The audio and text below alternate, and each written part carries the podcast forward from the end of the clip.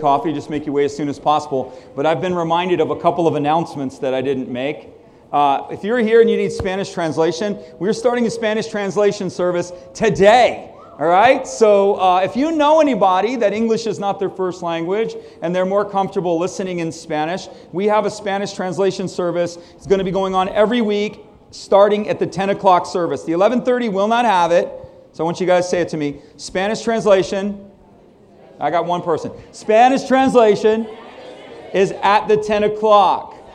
All right. So if you need Spanish translation and you would like to have it, you can see Lupe right over there, and that is Lupe. She's going. To, her and Liliana uh, Barrera are, leading out on that. So we want to. We first of all we want to just say thank you. So we want to do that. We want to give Lupe a little little applause, right? And then if you volunteered at Fall Thing, if you were a volunteer at Fall Thing, we want to clap out for you. So let's clap out for you. Come on, you can clap for yourself. Yeah. We collected uh, 320 contact cards, which is basically a record. So, so you know, that event was, it seems to be building like every year. We did less promotion this year than we ever did, and we actually had more people there than we ever did. So uh, it was really good. We had a lot of connection. Um, I just wanted to give you guys a little bit of insight on Fall Thing. Sherry has been able to make connections with Fall Thing. My, you know, my wife, my co, the co-pastor here with me, she definitely is worthy of any credit that happens. Uh, she has a team that works with her, but she was able to make connections with the city commissioners. She was able to make connections with a bunch of businesses here. And so the relationships that she's been able to forge, just even with the city themselves coming out of this event, uh, are not easy to do. And just so you know, we used to sponsor that event 100% from the church. And now the church sponsors it zero. So we have Milam's donated all the candy. Sherry got that to happen. We had the city commissioners. Two city commissioners gave us a total of almost three thousand dollars to do the event. We needed more than that. The event typically costs between five and six, but she raised almost half of it through the city themselves, and uh, we were able to pull that whole thing off. And what had happened in uh, in years past is we used to have to we uh, we would do it just as an outreach. And I'm like, well, we're just going to do it, which it still is an outreach, but we've been able to network, and it's become more of a community event. So um, that's one of the reasons why we do it. Our motivation in doing it, the businesses do it because they want to reach new customers. Well, we do it because we want to reach people with the gospel. That's, that's why we do it. We want to tell people about Jesus and we want to connect people to the gospel. So that's the whole, whole motive there. But anyway, I just want to give you guys a little insight as to how that whole thing works. But we're going to do a series. We're talking about a series on prayer. Anybody need prayer? Yes. Yeah. Anybody need to know how to pray? Yes. That's our biggest problem is we don't know what we're doing, right? It's true. We do not know what we're doing, and that's okay. Prayer is central to Christianity. It is literally at the center of our faith. When you go, when you saw Jesus go into the temple, right? There's two stories. I think it's uh, uh, John and Luke, where Jesus overturned the tables of the money changers. He goes in there and he declares the house to be what? A house of what? A house of prayer for all people, right? wasn't a house of singing, wasn't a house of teaching, although those are important. It was a house of prayer. What prayer basically is, at its core, is this interaction with God. That's really what it is. Now, before I get into this, some of you are like prayer people, so prayer is a huge topic. So we're going to come at it very simply. There's different modes and there's different methods of prayer. But for most people, most people do not understand prayer, so it has to be begun at a very simple level. And as you, if you would understand it as simply being communication with God from an honest heart, then you will, you'll begin to understand what really prayer is. And God, like anything, anytime you walk with Jesus, He always matures you and He always grows you. Did you know that? And the big thing with the Lord is He loves you too much to leave you the same. You may be interested in staying the same, but Jesus is not interested at all with you staying the same. He is not. He is constantly working to transform you, to change you, to renew you, and his ultimate goal is to elevate you, raise you to another level. That's why we name this church Elevate, because that is the whole matter of God's purposes in the life of his people, is to raise them up. Take people who are far from them and raise them into the kingdom. Take his people who are in the kingdom and continually raise them into higher and higher levels. That's what he does. That's who he is, right? So prayer is central to Christianity. You become a Christian through prayer which is, that, which is basically entering the kingdom of God. You enter the kingdom of God, you return to Christ through prayer. Romans says if you confess with your mouth, that's prayer, that Jesus is Lord and believe in your heart that he's risen from the dead, you will be saved. So salvation is something where you're not born into it. You're not born in it. Well, my mom and dad were Christians. We went to church our whole life, therefore I'm a Christian. Wrong answer. You know, or I attend church, therefore I'm a Christian. Wrong answer. Or somebody threw some water on me, dipped me in the water, gave me a cracker and a jar of juice. I'm a Christian. Wrong answer. A Christian is somebody who has surrendered their heart and life unto Jesus Christ. It is not even a prayer that you pray, it is the release with that prayer of your entire being. We did baptisms uh, a few weeks back. We had about 15, 12, 15 people get baptized. It was awesome. A lot of people brought friends, and one person brought a friend, and I ended up staying about an hour and a half afterwards to having this deep, intense spiritual conversation with this person. And it, basically, the sum of the matter came down to this She's like, Well, I've prayed that prayer before. And I said, Yeah, but it's not a prayer. Salvation is the releasing of your being unto Christ and the receiving of His back to you. And she looked at me and she goes, Well, I'm not ready for that. And I said, Well, there we have, there, there we have the, the crux of the problem, don't we? You know, because she wasn't ready to release, she's ready to pray a prayer. She's ready to, you know, make my life better, help me, but she wasn't ready to become born again. She wasn't ready to give her being to surrender her being. That's what it means to be saved. It's not a religion, it's not a ritual, it's not a place that you attend. We all attend church because that's part of us, what we do as a family. It's the love of Christ that compels us. We come to our Father because He loves us. This is our Father's house. We come with our brothers and sisters. It's called koinonia. There's a love that's released. That's why you guys come to church and you all get happy and you don't even know why because God releases a love in His Spirit when His sons and daughters come together. You know, y'all were fighting on the way to church in the car, kids are throwing stuff at you, all that stuff. You get in church, you're like, wow, oh, what happened here? You know, it's surreal, you know, because there's a love, there's a power that's released in the presence of God through His family. It's what He does. Prayer brings us back to God and it begins our relationship. So these are the things that prayers do. The first step of prayer is to enter into the kingdom of God. The second thing that prayer does is it builds intimacy with the Lord. It's conversation. My wife cannot stand it when I don't talk to her. Can I get a witness, ladies? Anybody out there? No? Help me help you. Okay? Help me help you. She goes crazy when I don't talk to her. She wants communication from me. She wants me to engage with her. She does not feel loved unless we're talking. That's right? She doesn't feel that she feels bonded to me, and she doesn't feel love unless I'm communicating with her and bonding with her in that way. She just does, that's, that's how God's wired the woman. So, what people don't understand is God is whole, right? He took his nature, put it into Adam, and then divided his nature into male and female. So, when the two become one, they express the full nature of God. So is God male or female? He's the wholeness. His wholeness of his creation is divided. His, his persona is masculine, but, his, but he also has characteristics of the feminine. That doesn't mean he's a woman. So please be understand what I'm saying. Hopefully, you guys are smart enough, and I don't have to go down to grade school level to explain to you what God did. He created Adam as one, did he not? Okay, can we go there? So he created one being in the beginning. He created Adam, and into Adam he put his nature. And he said, It's not good that Adam be alone, so he divided Adam. He split the atom, if you will. All right? And when he split Adam, he not only split Adam, he took qualities from Adam's life and put them into the woman. Now, those qualities that he took from Adam were not Adam's exclusively, they were his from the beginning. So the woman, the male and the female, are both in the image and likeness of God. And when they get married, that's why Jesus says the male and the female, the two become one. It's the reunification of the divine nature in the human creation. Now, I'm not talking about sin and brokenness and all that crazy stuff that goes on. We're sinners. But what happens is, is when God created woman, He didn't make woman this hollow shell. He put a nature into her. Well, where did the nature come from? It came from Adam. So Adam woke up and he had qualities that were missing from his life. He probably didn't appreciate beauty quite the way she did. He's like, man, I used to like flowers. I don't know why I don't like flowers anymore. That's weird. You know, he had all these crazy things going on in his life that were changed. And so the male and the female are complementarian. They're not competing entities, they're complementing entities, each with their own strength, each with their own weaknesses, but together they make a collective whole. That's how God designed it. Do we understand this? And so intimacy with the Lord is conversation and communion. So when we can that's why God has a desire to converse with you. That's why women want to talk to you because you're bearing out the nature of God. When women want to talk, Jesus is a talker.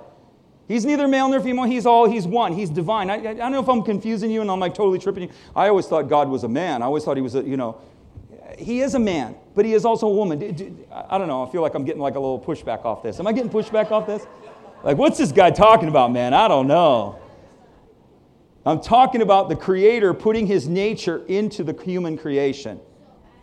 And I'm talking about him putting it into Adam and then splitting him, splitting him into two. Co equal. What it really does is it raises the identity of the woman. What he really does, and that's a great, I don't know why I'm on a woman kick here for some reason. Jesus is the greatest emancipator of the female that ever existed. Women flocked to him. He elevated the status and the position of women all the way through his ministry. Women were created, were talked to, and even treated in every religion as second class. You walk behind me, you don't have anything to say, you don't have anything important to say. I mean, what? I don't even know. It's been, was it been less than 100 years that women actually could vote in this country? I mean, just let's just figure that one out, right? You know, women didn't have, even have, had the ability to vote. So, culture, society, religion, all the way around has suppressed the women. Jesus has been the emancipator. He's elevated her to equal status, male and female, equal status, because that's the way God made them in equality. And so, ladies, there's a nature that you express that's in line with your father. Guys, there's a nature that she expresses that you will never tap into until you begin to recognize it in her. It just won't happen. God is not totally like you, He's like her too. So, I'll make myself clear on that? And so the point being is that there's a nature of the, des- the desire for conversation and the desire for intimacy comes from our Father. And He wants conversation and He wants intimacy through prayer. That's what prayer does. He wants to know what's going on in your life, He wants to know what's on your heart. He wants to be involved in everything that you're doing. Prayer is a consistent part of your day. Prayer is like breath, it's a conversation, it's an awareness of His presence, and it's an engagement. Lord, help me. What do you want me to do here? Well, I'm not sure. You know, that's what prayer is. Prayer can be intercession, prayer can be declarative, prayer can be a lot of things, but what prayer is at the intimacy level, it is a constant conversation with the Lord, an awareness of His presence. That's why the Bible says pray without ceasing. How in the world is it possible to pray without ceasing? You know what I'm saying? What are we supposed to lock ourselves in a room and just sit there and just get down on prayer all day long? Well, the Bible says pray without ceasing. No, it's as you go. You're aware of His presence and you're engaging His presence through prayerful com- communion and prayerful conversation. So when that person ticks you off at the grocery store, you just go, Jesus, you better help me now. That's prayer, you know what I'm saying? When something really beautiful happens in your life and something really wonderful begins to experience, you begin to honor God. And that's again, that's prayer. That's an exchange. That's an invitation. That's a communion. So that's why I want you to understand what prayer is. We're, we're programmed to think of it as a ritual. While it can be systematic, prayer, say this with me prayer can be a system, prayer can be structured, but its heart, we'll say it this way the heart of prayer is intimacy. So you can structure prayer, no problem. You can have a system of prayer, no problem. But the heart of prayer itself is intimacy. All right? So prayer activates the promises. Okay, so his world into ours bridges with prayer. Bible says God has provided everything that we need life and godliness, spiritual principles, spiritual practices, all of the things that we need. God has already provided for us in covenant in the Spirit. Okay?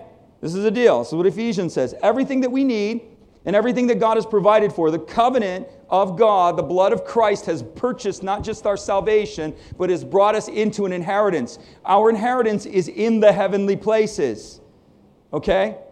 And so I've had people go, well, Jesus needs to get that down here. Why is it in the heavenly places? Because you are required to activate your inheritance. You are required to draw on your inheritance. And the way you draw on your inheritance is through prayer intimate engagement, and declarative promises. Prayer bridges the natural and the supernatural. That's what it does. That's why it makes no sense to the natural mind because prayer at its core is spiritual.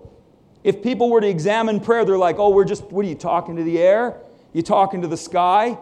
N- not at all. Prayer is literally the bridge between the natural and the supernatural. Prayer brings the supernatural into the natural. And anybody who's ever prayed and seen some things happen, you know exactly what I'm talking about. Okay? So prayer activates the promises of God. Prayer aligns our hearts and our lives. There's something that happens when we begin to pray and we begin to come into alignment, we begin to come into agreement with God. All of a sudden, all of the things in our life that were out of order suddenly come back into order. You ever feel better when you pray? Huh? Yeah, you, you, things just all of a sudden, uh, you're like, oh, because you've just realigned. Prayer realigns us. Next slide. He's made everything beautiful in its time, Ecclesiastes. And he said eternity in the human heart. No one can fathom what God has done from the beginning. Well, this per- verse here, he's put eternity in the heart. Here's a couple of clues. Number one, you're an eternal being. You will live forever. You will live eternally. People say, No, when I die, my body's over. Who told you that? You're believing a lie. I always tell people that say that you should go to Vegas, man, because you're playing the odds. Odds are you're going to lose. Your being is eternal and it will live forever. Your body will die, but your spirit will live eternally. You will either live in the kingdom of your creator or you will live in the kingdom of a fallen, of a fallen angel. You will either go where he goes or you will go where your Lord is or where the Lord is. The choice is yours. God doesn't determine the fate of the human spirit, you do. You either confess Christ as Lord or you deny him. There's no in between. Jesus is Lord or he's not. And your decision or your choice on that matter determines your eternal destiny. That is an absolute fact. That is an inconvenient truth, right? That is a truth that we really don't want to accept. And that truth, it, the humans don't want to really want to accept that there's a heaven and there's a hell, but there's a hell. I've had people ask me, is there a hell? I'm like, hell yeah, there's a hell. Yes, there is. There's a heaven to gain and a hell to shun. And not every person that dies goes to be with Jesus. I just got a clue phone for you. Not everybody that lives is God's child. Only those who receive Christ are his children. Only those who bow their knee unto the lordship of Jesus Christ are heirs to his kingdom. You don't bow your knee to his lordship, you're not an heir to his kingdom. He has no right to invite you into his kingdom. You don't even have a right of entry. That's why when we present ourselves when the believer dies to be absent from the Lord, to be absent from the body, is to be present with the Lord. We have absolute right to enter that kingdom. The angels will throw open the gates. Come on down. Price is right. You know? But if you, Jesus is going to look and he's going to go, I don't know you. I don't know you. Who are you? Oh, but I went to church a few times. Yeah, but I don't, I don't know you. I don't know who you are. You never gave me your being, and you never allowed my being to enter you. I don't know you. That's the truth. Where's eternity in the human heart? Somebody says we have a hunger and desire for spiritual things. I would put it another way we have a need for spiritual things. You don't just have a hunger and a desire for spiritual things, you have a need for spiritual things. You have a need for water, don't you? But you don't always feel the desire to get up and get yourself a glass of water. You know what I mean? There's a lot of things that we have a need for, but we don't really feel the desire for it. You ever get hungry and you don't really feel like making yourself any food? I mean, your body's like, I got a need here for some food. And you're like, oh man, I don't want to, you know, give me the phone, let's order something. You know, you're kind of like, spiritual things, the spiritual things, there is a need in the human heart, in the human design for spiritual things. It's a need, it's not even a desire. And so, what happens when people begin to engage the spiritual thing, the spiritual things that God has for them, life begins to come into them. Most people don't even realize their need for the spiritual until they enter the spiritual. People out that don't know Christ, and there's lots of them that have never given their lives to Jesus, they're like, well, I think I'm spiritual. Well, they don't even realize the need that they have for the spiritual. You have a hunger and a desire for prayer, but here's the problem we don't know how. Okay? Let's just be honest, we really don't know how. Some of you who've cultivated it and developed it over the years, you guys, you know, you can go to the head of the class. You're ahead of most people. Most people don't pray because they don't know how. Okay? It's very simple, it's not difficult. And the more you practice it, the more God will educate you. The more you practice it, the more the Lord will help you. The more you practice prayer, the more you participate in prayer, you're going to realize, wow, I'm praying like a, like a freak, man. Like I'm on. He will take you there. And you're like, how did you learn to pray like that? I just pray. And Jesus just starts, he just starts taking you there. It's just what he does. Spirit helps us in our weakness. Ready? Here we go. Romans 8 26. We don't know what we should pray. Hello. I know I should pray. I know I got a need. But when some, sometimes we're facing circumstances and we know we should pray about it, but the circumstance is so overwhelming to us that we don't even know what we're supposed to do. I don't even have the words to say. I know I should pray for my family. I know I should do this. I know I should do that. But I don't know what I'm doing. The Spirit intercedes through us through wordless groans. So there's different participations. We'll get into this in the future. But I want you to understand that the Bible already recognizes the fact that you don't know how to pray. It's already, it's already recognized. So don't pretend like you do. And if you do know how to pray, it's because you've engaged the Lord and He's helped you and He's coached you and He's developed you. Prayer is not a magic wand, right? Burger King Jesus, that's what I call him. I want it my way and I want it now. Ding, right? And when it doesn't come my way and it doesn't come now, we don't want it, you know, or we're mad. So prayer is not a magic wand. Prayer is not a last resort. This is what prayer looks like for most people. Well, I guess we're just going to have to pray. Has it come to that? You know what I'm saying? It's like, well, all we can do now is pray. prayer is a lifestyle. It's a lifestyle, and if you can connect prayer with the presence, then you, you're in prayer. When you're in the presence and you're communing with the Lord and you're talking with God, you're in prayer. That's, that's, that is an intimate aspect of prayer.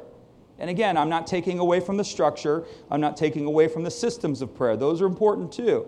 But for the majority of us, the intimacy or the relationship in the Spirit, the awareness of God's presence, and the communion with His presence, that in itself is prayer.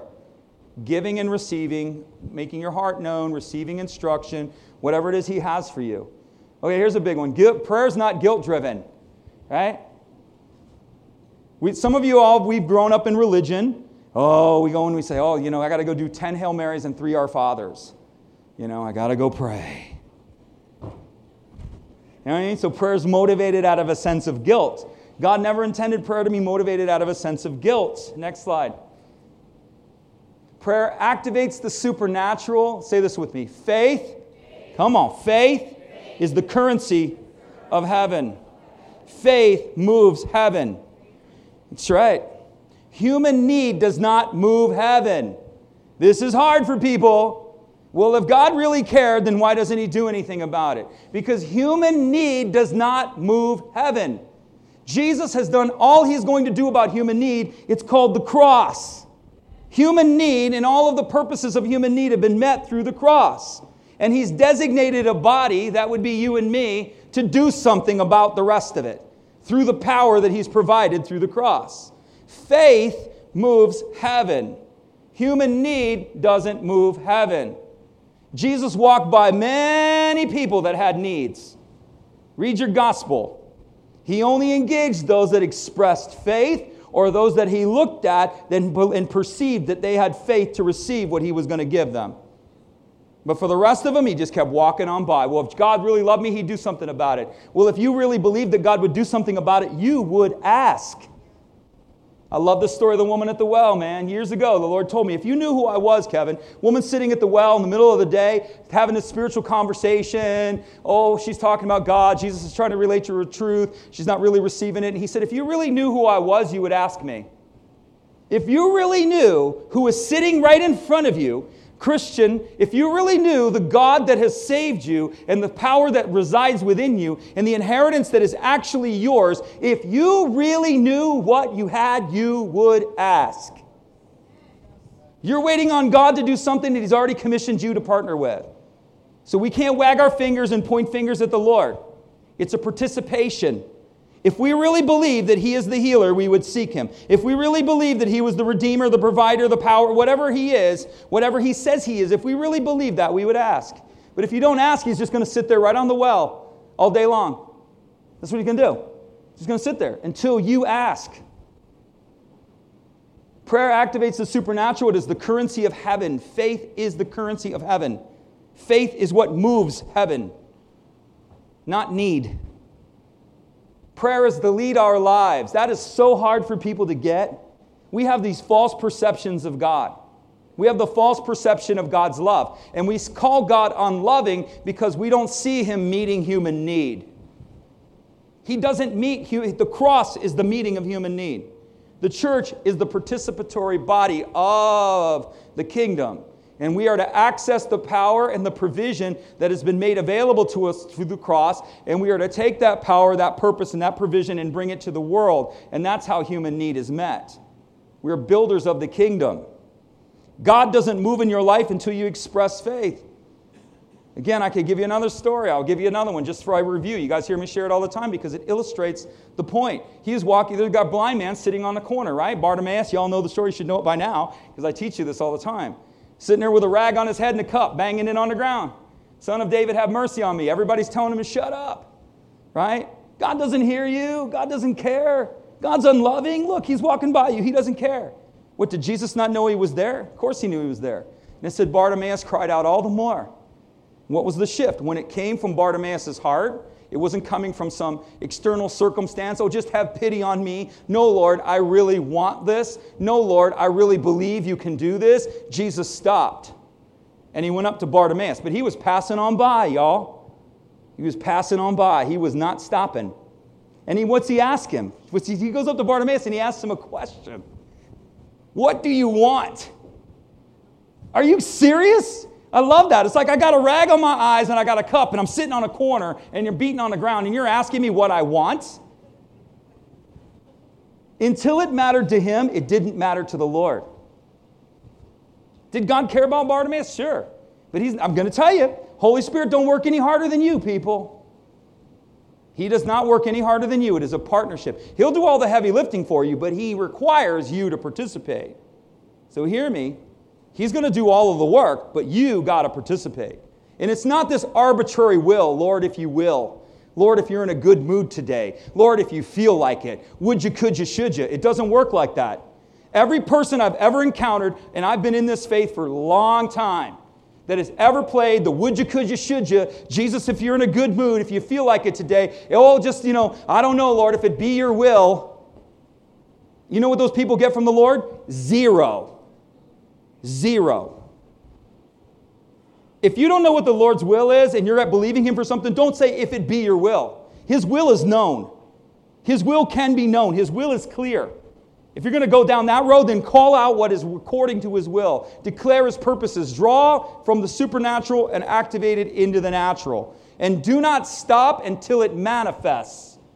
Do not stop until you see, like Elijah, the hand going through the clouds the breakthrough of the hand of God. Do not stop praying. The prophet went up there seven times, sent the servant. Seven's not the magic number, seven means complete. So he sent the servant may have gone up there 30 times. The Bible's not illustrating the number of times the, the servant went up there. The Bible's illustrating the number seven because seven means complete. The, the servant kept going and going and going and going until he saw the hand come through the atmosphere. Wasn't seven's the magic number. It's the same thing with Naaman. He dipped seven times. Wasn't a dipping, wasn't the seven is the magic number. Naaman dipped in the, in the water until it was complete. You get the idea? That's the point. Well, I prayed seven times, nothing happened. Yeah, try praying 30, try praying 50, try praying 100. Keep going until it comes. That's for somebody. I don't know who's out there, but this is for somebody. Prayer is a privilege, it is not penance. It's an honor. Do you know that Jesus, the King of Glory, is, is, is, is, any of your senators, your congressmen, anybody, anybody important calling you on the phone and want to have a conversation with you? Is your, is your CEO of your company going, hey, I just want to come in and hang out with you. I just want to spend time with you. I want to have lunch with you. Is the mayor calling you on the phone?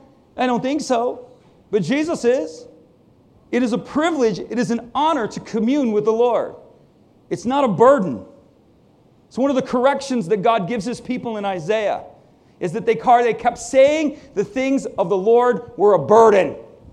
And he said, when you stop calling the things that I say are a blessing, stop calling them a burden and start seeing them as a blessing, then everything's going to change. But so long as you keep seeing this thing as a burden, nothing's going to change. It's the whole idea of your righteousness will come forth like the noonday. When you start understanding this, oh, I got to pray. I got to go to church. I got to give. And you wonder why there's no harvest? You wonder why there's no activated power in your life? Because you call the things that He has given to you as a delight, you call them a burden. Just a thought. Foundational understanding prayer is communication with our Father. We're the children of God, born by His Spirit. Not all who are created are children of God. Those who receive Christ come into the family. Everybody's God's creation, but not everybody's God's child. Foundational understanding to the believer. Well, we're all God's children. Who told you that? That's not in your Bible. They that receive Christ are given the power to be the children of God. Those that have not received Christ, they're God's creation. They get common grace. We're, we have access to the fullness of grace. God's creation is given measure. God's children are given fullness or the rights of fullness. Big difference. Bread is for the children. You see that common thread all through the scripture. I try to get the Christian to understand you are not common. Stop acting like you're common. It doesn't mean you're superior, but it means you have access to things that are greater than everything else around you. And that blessing is given to you that you would change your world. We're to walk in an inheritance not so that we can be like, ooh, look at me. We're to walk in inheritance so that where we show up, the world changes. That's why he gave you the inheritance, because you by nature are created to be world changers. Stock market's going down. Oh, kingdom of God's never been broke. Whether the stock market rises or falls, it makes no difference to me. Heaven's never broke. My God will provide for me in season and out. It's irrelevant. Irrelevant. who do you serve? I know who I serve. What God do you serve? So that's what Joshua said. Do you serve the gods of the nature? You serve the gods of the world, the gods of the economy, the gods of circumstance, the gods of situations, the gods of human need and human greed and human lust and human desire? Is that what you serve? If that's who you serve, then go serve them. But as for me and my house, this is who we this is who I serve. So you need to know who you're serving. Who you are and who he is is huge.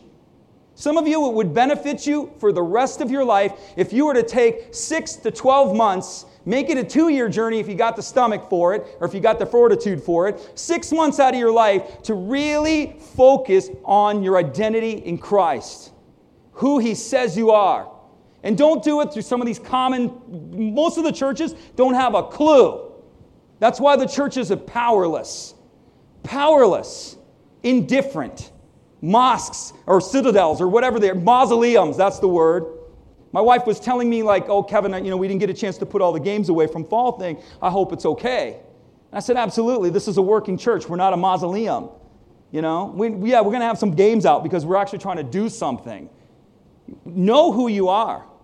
Get that identity. Believe in the spirit that the promises are yours. If anybody tries to tell you the promises are yours, you, you know, you need to find another coach. That's, that's a lie. Deniers of the power of God is not what you want to hear. In the last days, men will be lovers of themselves, professing godliness, but what are they denying? What are they denying? Those who profess godliness are denying what? What are they denying? Come on, help me out. Yes, yeah, starts with a P, ends with an R. They're denying power. They're not denying doctrine. They're not denying Bible. They're not denying Christianity or fellowship or communion or even social justice. They're not denying any of that. What they're denying is power. So, what does Jesus not want us to do? Deny power. He wants us to activate power. The Lord is like a father to his children and compassionate to those who reverence him. You want the Lord to father you, you want the Lord to nurture you, you want the Lord to reveal compassion to you. What it means is reverence him means spend time with him. Spending time with Him, you can go about your day just being aware of His presence and communing with the Lord. You can be in a chaos and you can be communing with the Lord.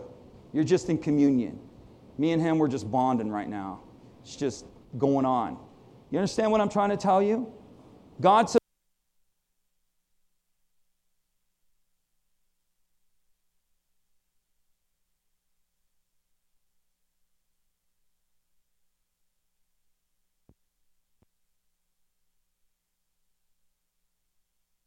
gift. It's a gift. All my life, I've been told I talk loud. So if you all, anybody out there that has ever been told they talk loud, you know what the Lord told me when I used to tell him? I'm like, Lord, I, I talk loud. He's like, it's a gift. It's a gift. It's a gift. I was in a restaurant and they're like, you talk so loud. I go, I know it's a gift. It's a gift. I tell them it's a gift. we can be confident in approaching God knowing that He listens whenever we ask Him anything according to His will. And since we know He hears us, when we make our request, then we can be sure that He answers us. Say it with me Jesus always answers prayer. Next slide. He always does. prayers from the heart. Ready? Here it is. It's simple, sincere, it can be deep, it can be powerful, it can be emotional, and it can be structured. You can cry, you can be angry. Did you know that? People are like, I don't want to be angry with the Lord. Well, you are.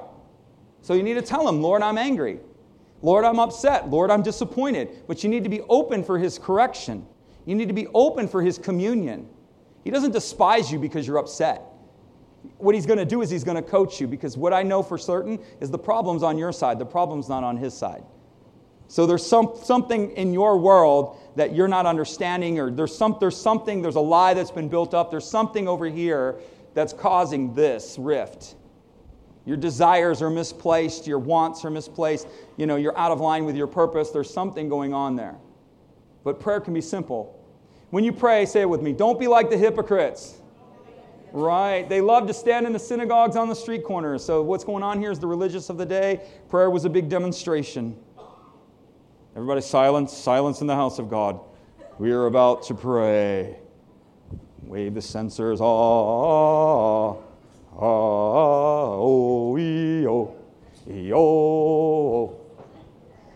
It's in your Bible, man. He says, don't be hypocritical. They revealed they will receive reward. Go to your room in private. What he's illustrating here is not that you go in your bathroom and lock the door. What he's illustrating is intimacy. Intimacy. God's not interested in demonstration. If you demonstrate, great. If you're praying out loud and it's, and it's moving heaven, great. But if you're doing that to just make everybody see how spiritual and powerful and awesome you are, you're doing it for the wrong reason. Look, I'm all for prayer. I, I love a loud prayer service. I'm into it because that means heaven's moving. I mean, we're like, yeah, let's go. But what he's trying to tell the people is listen, you don't have to be like these people who are doing it out of vanity. Just go and be intimate with your Father. Don't be like them, for your Father knows what you have before you ask. He says they think they're going to be heard because of their many words. He's trying to minister to the simple. And he's trying to get you to understand that you don't have to be able to talk a lot in order to pray effectively. God's not up there going, Kevin, you need to up your word count. I asked you for a thousand word prayer, that was 888. Where's the other 122 words that you owe me, or 112 words you owe me?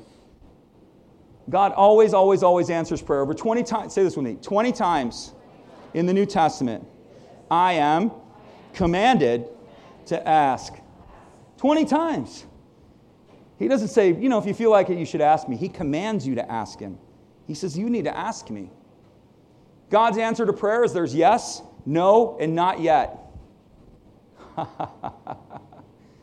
say this with me delay is not denial. Yeah. We were talking over here, and there's a lot of people, I'm going to use this illustration. People want to get married, right? I'm like, Lord, how long do I have to wait? How long do I have to wait? And we were just talking over here, and it just I just had this revelation in this conversation. And it was like, sometimes the, the waiting is actually saving you time. Because you get involved in a wrong relationship with a wrong person, spiritually not correct, emotionally not correct, the bond is wrong. That's going to take you four or five years to recover from that. And some of you have been through those. Right? It takes a year for the mount for the relationship to degrade, two years for you to get over it, and then a year to start feeling normal again. That just costs you four years of your life. You know? And so sometimes the waiting is far less painful and is actually for your benefit more so than the others. So we think God's, God's against you. He's actually trying to help you. His answer is always for these reasons. When God answers you, it's for your protection. Whatever He says, yes, no, or not yet. It's for your direction, it's for your inspection, it's for your perfection, or it's for your correction. What does He do when He inspects us? I'll give you one. You ready for this one? He tells you no just because He wants to see how you're going to react. He'll tell you not yet because He just wants to see how you're going to react. He wants to know how you're going to react. He tries you. Because what he wants to do is he's like, I got something really great for you, but I need to see if you're capable of handling what I'm about to give you. So I'm going to test you and I'm going to tell you no. And I'm going to see how you react. You'd be like a little child, stamp over there and get your pacifier out, and then he's telling me no. So God inspects us. We usually, when there's an inspection, you guys need to be ready for this. When God is inspecting you, it's because you're about to transform into something greater than you. So when there's a lot of inspection going on in your life, when there's a lot of, you need to wait, You need to stand there. You need to know. You need whatever whatever's going on. You need to do this. When he is bringing an inspection, what he is trying to do is prepare you for the season or this place that he wants to bring you into. That's why he inspects you. Because the last thing he wants to do is put something on your house and then the whole thing goes down. So he needs to see is, he, is, is Kevin's character, is so and so's character capable of handling what I'm about to put on him? So let's try him out. Let's see. Okay, they handled that well. Boom. Some of you, it works in the workplace. All you do is complain. All you do, yang, yang, yang, yang, yang, yang, yang, yang, yang, yang. You know, the old gossip pool at work. And then you believe in God for a promotion. He's not going to give you a promotion until he sees the character that's demonstrated when you begin to work as unto the Lord and you begin to understand that my boss is not my source, these coworkers are not my source, Jesus is my source, so I'm not going to look to him, I'm not going to look to her, I'm not going to look to this, I'm not going to look to that. I'm going to look to the one who is my source. Oh my gosh, you just aligned with heaven. Say, I did that, then I lost my job. Yeah, but God's got probably got a better one for you. So finally, he says, Now I can get them out of that circumstances, finally, because now they got their heart in the right place. This is how he works, this is how he operates. Next slide. Call to me, and I will answer you, and I will show you great and mighty things. Jeremiah 33, that's Jesus' phone number right there. Y'all need to write that down. Jesus has a phone number. It's Jeremiah 33. 33 3. If you, being perfect, know how to give good gifts to your parents, in other words, God's going to bless you. If your kids ask you for good things and you're able to give them good things, you think God's any less loving than you? In fact, He's more loving than you. Here's another one you don't have because you don't ask. I'll give you this. There's a lot of things you're going to miss out on, Christian, because you never asked. I had a pastor, he told me, believe God for the moon. He says, and if you don't get the moon, you're at least going to get a few stars. Would believe God for the moon. It's true. Come on, somebody like that. Yeah. Believe Him for the moon. Believe Him for the moon. There are a lot of things that go unchanged because we don't pray. Ouch. We're waiting for Jesus to do something that He has commissioned us to do. We're waiting for Jesus. What, what prayer is in the book of Ephesians, if you're in the military, it's like a forward observer. They would, they would go and identify targets and they would call fire, artillery down on these forward positions. What Bible tells us is what prayer is, is prayer, prayer is the heavy artillery of our faith. We see circumstances and we call heaven, we heaven's artillery down on these circumstances. That's what prayer does. That's one of the aspects of prayer, one of the many aspects of prayer. You see something in the world that's moving you, begin to pray about that. Lord, I just release heaven. Somebody asked me, How do I pray? I'm like, Sometimes I'm so overwhelmed, I don't even know what to pray. I'm like, What do I do? And I heard the Lord tell me one time, Just release my spirit, Kevin. I know what to do more than you do. And so, what I would start doing is, Lord, I just want to release your spirit into the circumstance. I just want to release your spirit into that neighborhood. I just want to release your spirit into that poverty, into that. I just began to release my, his spirit because I was too overwhelmed. Was no, I'm like, I don't even know how to open my mouth to pray about that. But I know how to release his spirit. And that's what he told me just release my spirit. Bridge the gap and let my spirit go in there and let him do what he needs to do. He knows what he's doing. And I started doing that. And I'd be like, Took a lot of pressure off, right? God longs to be close to you. This is the fourth one. This is the reason Jesus came was to bring you back into the family and to build intimacy with you and to give you an avenue to where your prayers would be heard and you could participate and receive from his presence. Last slide. Oh, one more. I got a whole bunch of verses for you. If you want some verses, the Lord waits for you to come to you so you can have compassion. Do you know Jesus is waiting on you? You think you're waiting on the Lord? He's waiting on you. He wants you to come to him. Draw near to me, and I'll draw near to you. Well, who draws near first? We draw near. Draw near to the Lord, and then he draws near to us. We're sitting there going, Well, I wish you'd draw near to me, God. Well, draw near to him. I don't want your sacrifices, I want your love. I don't want your offerings, I want you to know me. Hosea 6 6. He's not interested in ritual, he's interested in relationship. Say with me just as I am. People think you got to get all cleaned up. It's just like you are good, bad, and ugly, warts and all. Just commune with the Lord. Friendship, draw close to God, and He'll draw close to you. We will be in, th- we'll be in the school of prayer for the next few weeks. Okay, so here's where I was wrapping it up. So we're going to be in the school of prayer for the next few weeks. I got a couple assignments for you. You guys want some assignments? Right? Okay, going to give you something. Activation your faith. So we asked you last week to write down five people that were in your world that you were going to, around you, that you were going to ask the Holy Spirit to show you five people that you could pray for that you could actively begin to pray for those five people. And what you're going to pray for them is just that God would open doors and at the very least that you would be willing to invite them to come to church. That's the, that's the minimum. If there's a ministry that you can provide for them or a service that you can give into their life, then that's all the more. So I want you to write your five. If you didn't understand that, you can listen to last week's message. It's on SoundCloud. This week, I want you to begin conversing with the Lord. On your commute, on just begin to just say, okay, and just get in His presence and just begin to commune with the Lord. Begin to talk to Him, begin to express your heart to Him, begin to listen back from what He thinks that He's saying to you, but just begin to practice the presence a little bit this week and begin to commune with Him in prayer. What we want to do is we want to start priming the pump. We want to get used to it because prayer is a lifestyle. It's not an event, it's a lifestyle. It's something we do, it's something we can do throughout our day. Last slide. The greatest prayer is to know Jesus. So I want to just close the service. If you've never given your life to Christ, I gave you an example of what that was is the releasing of your being. It's not a prayer, it's not a family tradition, it's the releasing of your being unto the Lord. If that's you, we're going to close the service with a prayer. The whole church is going to pray with us. And all I want you to do is just step in and do what I just described to you. Pray the prayer with us and just release your being to the Lord and let Him come back and put His presence inside of you. And let's just pray. Say, Dear Jesus, I believe that you are the Savior. I may not understand this, but I need a Savior. I open my heart to you, Jesus, and I ask you to come inside. I ask you to forgive me. I ask you to heal me. I ask you to restore me. And I ask you to repurpose my life. All that I am, I give to you. And all that you are, I receive as mine. From this day forward, I choose to follow you. In Jesus' name. Amen. Say that's it? Nope, that's the start of it. So we're going to come and bless you one more time. I'm going to give a little bit of room for the pictures. If you're going to take family pictures, it's going to be a sign up over there, and it's going to be in that room right there. So let me bless you. May the Lord bless you. May the Lord keep you. May the Lord cause his face to shine down upon you and be gracious to you. And may the Lord give you peace. And forever may you live within his favor.